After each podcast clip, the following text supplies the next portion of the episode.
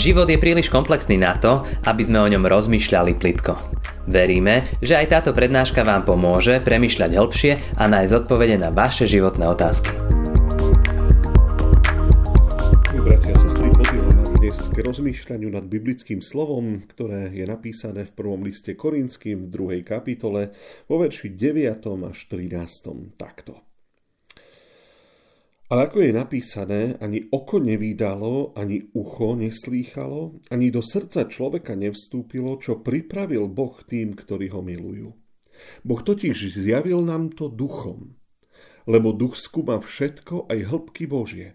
Veď kto z ľudí vie, čo je v človeku, ak nie duch človeka, ktorý je v ňom? Tak ani veci Božie nepoznal nikto, iba duch Boží. My sme však neprijali ducha sveta, ale ducha, ktorý je z Boha, aby sme vedeli, čo sme z milosti Božej dostali. O tom aj hovoríme nie síce naučenými slovami ľudskej múdrosti, ale slovami, ktoré učí duch. A tak duchovné posudzujeme duchovne. Amen. Toľko biblický text.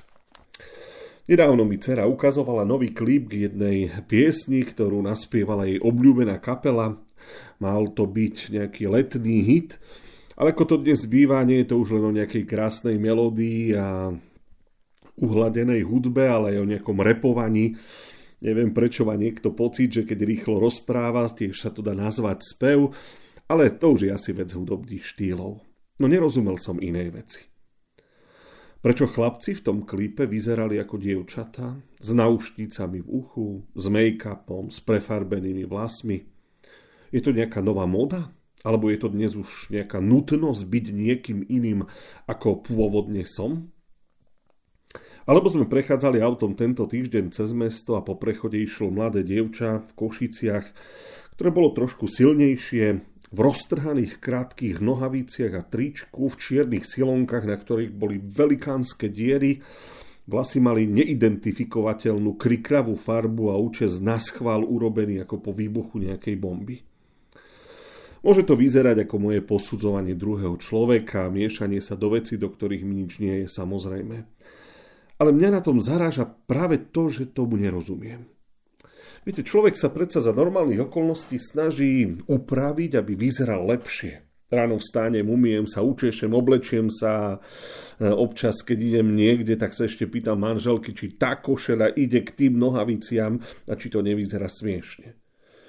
Ale keď vyjdete dnes do mesta a vidíte niektorých ľudí, tak máte pocit, že, že rozmýšľali nad tým, ako sa dá vyzerať najhoršie a presne tak sa obliekli. Alebo ako urobiť niečo, aby to každému buchlo do očí. Čo to vlastne znamená? Je to nejaký odkaz spoločnosti? Je to prejav zbúry? Alebo je to prejav nejakej nezrelosti tých ľudí? Viete, reakcia môjho syna bola, vidíš, keby bola oblečená normálne, ani by si si ju nevšimol. Áno, z tohto pohľadu má pravdu. Ale nerozumiem ani tomu dôvodu, prečo si ma musí každý všimnúť. Prečo musím za každú cenu na seba upozorňovať? Prečo sa zohavím, aby e, si ma musel každý obzrieť? A tých vecí je v našej spoločnosti čím ďalej, tým viac. Keď sledujem občas historické filmy z doby rímskej ríše, ako sa ľudia chodili zabávať do cirkusov a sledovali, ako sa E, v bojoch ľudia zabíjajú v tých arénách, tak mi to prípada také barbarské a krútim nad tým hlavou. Aká to musela byť napríklad šialená doba čo to boli za ľudia, že sa chodili zabávať na takom násilí, že ozaj chodili sledovať, ako sa ľudia bez hlavo bijú až na smrť. Ale na druhej strane tí gladiátori nemali na výber, boli to otroci, boli majetkom svojho pána, nemali nárok na život, museli ísť na smrť. Ale keď si v 21. storočí zapnete televíziu, tak zistíte, že sa nám to isté vrátilo. Máme tu bojovníkov MMA, ktorí sa bijú, kopu a udierajú do tváre a ľudia sa na to chodia so záujmom pozerať. Máme to skoro každý deň v televízii. Ale nie je to problém. Hej. My tomu už dnes hovoríme šport. My, taká vysoko morálna spoločnosť, ktorá tu rieši nejakú ochranu zvierat, o chvíľu nám zakážu držať doma psa na reťazi, lebo je to tyranie. A my sa zabávame na tom, že zatvoríme dvoch ľudí do klietky a sledujeme, ako sa bijú, až kým jeden z nich nevládze vstať zo zeme. tak tomu sa hovorí skutočne vysoko cedená, vyspelá spoločnosť. Nechcem toho vymenovávať viac, pretože by sa o tom dalo rozprávať celé hodiny. Ide mi skôr o to, že, že tomu ozaj nerozumiem. A ako so zaradiť to do nejakého generačného problému, sa to podľa mňa tiež, podľa mňa tiež nedá. Proste tie veci sa nedajú vysvetliť tým, že som už staromodný a nechápem moderný život a modernú dobu. To je, je rozdielný pohľad na život. Tie veci, ktoré sa okolo nás dejú, ozaj nevyriešite tým, že tomu nerozumieme, lebo sme už staršia generácia a mladšia generácia žije inak. Tá rozdielnosť je v nasmerovaní života, v iných životných prioritách, v iných životných hodnotách, úplne inom pohľade na svet e, a v inak zostavenom hodnotovom rebríčku človeka, v inom zakotvení života človeka. Obliekanie môže byť vecou módy a človek ozaj nemá právo posudzovať, ak má niekto iný vkus a keď sa mu niečo iné páči. Ale aj pri obliekaní si môžete položiť otázku, prečo? O čo mi vlastne ide? Čo tým chcem dosiahnuť? Chcem sa niekomu páčiť? Chcem byť výnimočný? Či chcem byť za každú cenu odporný? Alebo či chcem za každú cenu zaujať a vyjadriť tak svoju píchu, alebo aroganciu, svoj hnev, alebo svoju nenávisť, alebo svoju frustráciu? Ten dôvod, ktorý ma viedol dnes vyťahovaniu takýchto, poviem, provokačných vecí, eh, je v slovách nášho textu. Apoštol Pavel v ňom píše kresťanom do Korintu, že majú veci života vnímať duchovne a posudzovať duchovne. Je to inak, ako sa na tieto veci pozerajú ľudia zo sveta. Píše im, a tak duchovné my posudzujeme duchovne. To posudzovanie duchovných vecí sa týkalo predovšetkým toho, čo pre človeka pán Boh pripravil v nebesiach. Pavel to vysvetľuje, ani oko nevidelo, ani ucho neslýchalo, ani do srdca človeka nevstúpilo, čo pán Boh pripravil tým, ktorí ho milujú. Ale zároveň e, myslel aj na celé vykúpenie človeka. To sú ozaj duchovné veci, ako Ježišova smrť na kríži, za hriechy človeka, ospravedlnenie, Božia milosť. To sú všetko duchovné záležitosti, ktoré môžeme pochopiť iba tak, že ich budeme vnímať duchovne, inak sa to nedá. A to je dôvod, prečo to nevedia napríklad pochopiť ľudia tohto sveta. Kým nedáte priestor pôsobeniu Ducha Božieho vo svojom živote, tak nemôžete pochopiť dielo spásy. Duchovné veci musíte vnímať duchovne. To je základný princíp viery. A toto sa snažil vysvetliť aj Martin Luther v malom katechizme, keď písal ja zo svojho vlastného rozumu, zo svojej vlastnej sily nemôžem v Ježiša Krista veriť, ale musím k nemu prísť. To je tá práca Ducha Svetého, to je to e, pochopenie, duchovné vnímanie duchovných vecí. Takže, milý brat, milá sestra, si duchovný človek? Považuješ sa za duchovného človeka, ktorý príjma duchovné veci? Si citlivý na pôsobenie Ducha Božieho? Fakt je, že v slovníku kresťanov sa často nachádzajú takéto kresťanské frázy ako vedený duchom Božím, pod pôsobením Božieho ducha a duch svetý nás odsvecuje a posvecuje. Také slova nájdete mnohé v Biblii, v piesniach, v modlitbách, ale je to ozaj tak? Dáme sa viesť duchom Božím? Sme citliví na pôsobenie Božieho ducha? A poštol Pavel to hovorí s takou istotou, Boh totiž zjavil nám to duchom, my sme neprijali ducha sveta, ale ducha, ktorý je z Boha, aby sme vedeli, že sme, čo sme z milosti Božej dostali a tak duchovne posudzujeme duchovne. On si bol úplne istý, že dokážeme vnímať svet a to, čo sa v ňom deje inak, ako to vnímajú neveriaci ľudia. V Božom slove máme, ako duch Boží vyviedol po krste pána Ježiša na púšť a tam bol 40 dní a, a pripravoval sa. Mnohokrát nám to nedáva logiku. Duch Boží viedol učeníka Filipa na cestu z Jeruzalema do Gazy, ktorá bola pustá. Bolo to čudné vnúknutie, volanie, ktorému sa Filip podriadil a bol mu poslušný a malo to zmysel, lebo potom na tú cestu niekto skutočne prišiel. Hriech, pokánie, potom prichádza odpustenie a zmierenie s Bohom. To sú všetko veci, ktoré musíte vnímať duchom. Tam nejaká racionalita nemá miesto. Ako ťažko sa dá vysvetliť napríklad neveriacemu človeku, že, že zrazu mám pokoj v srdci, lebo mi Boh odpustil hriechy. Oni pri takých slovách pozerajú a nechápu, o čom je reč. Čo to vy vlastne rozprávate? Alebo vysvetlíte niekomu mimo cirkvi, že keď zomriete, tak sa tešíte na stretnutie s Ježišom, lebo to je vaša viera.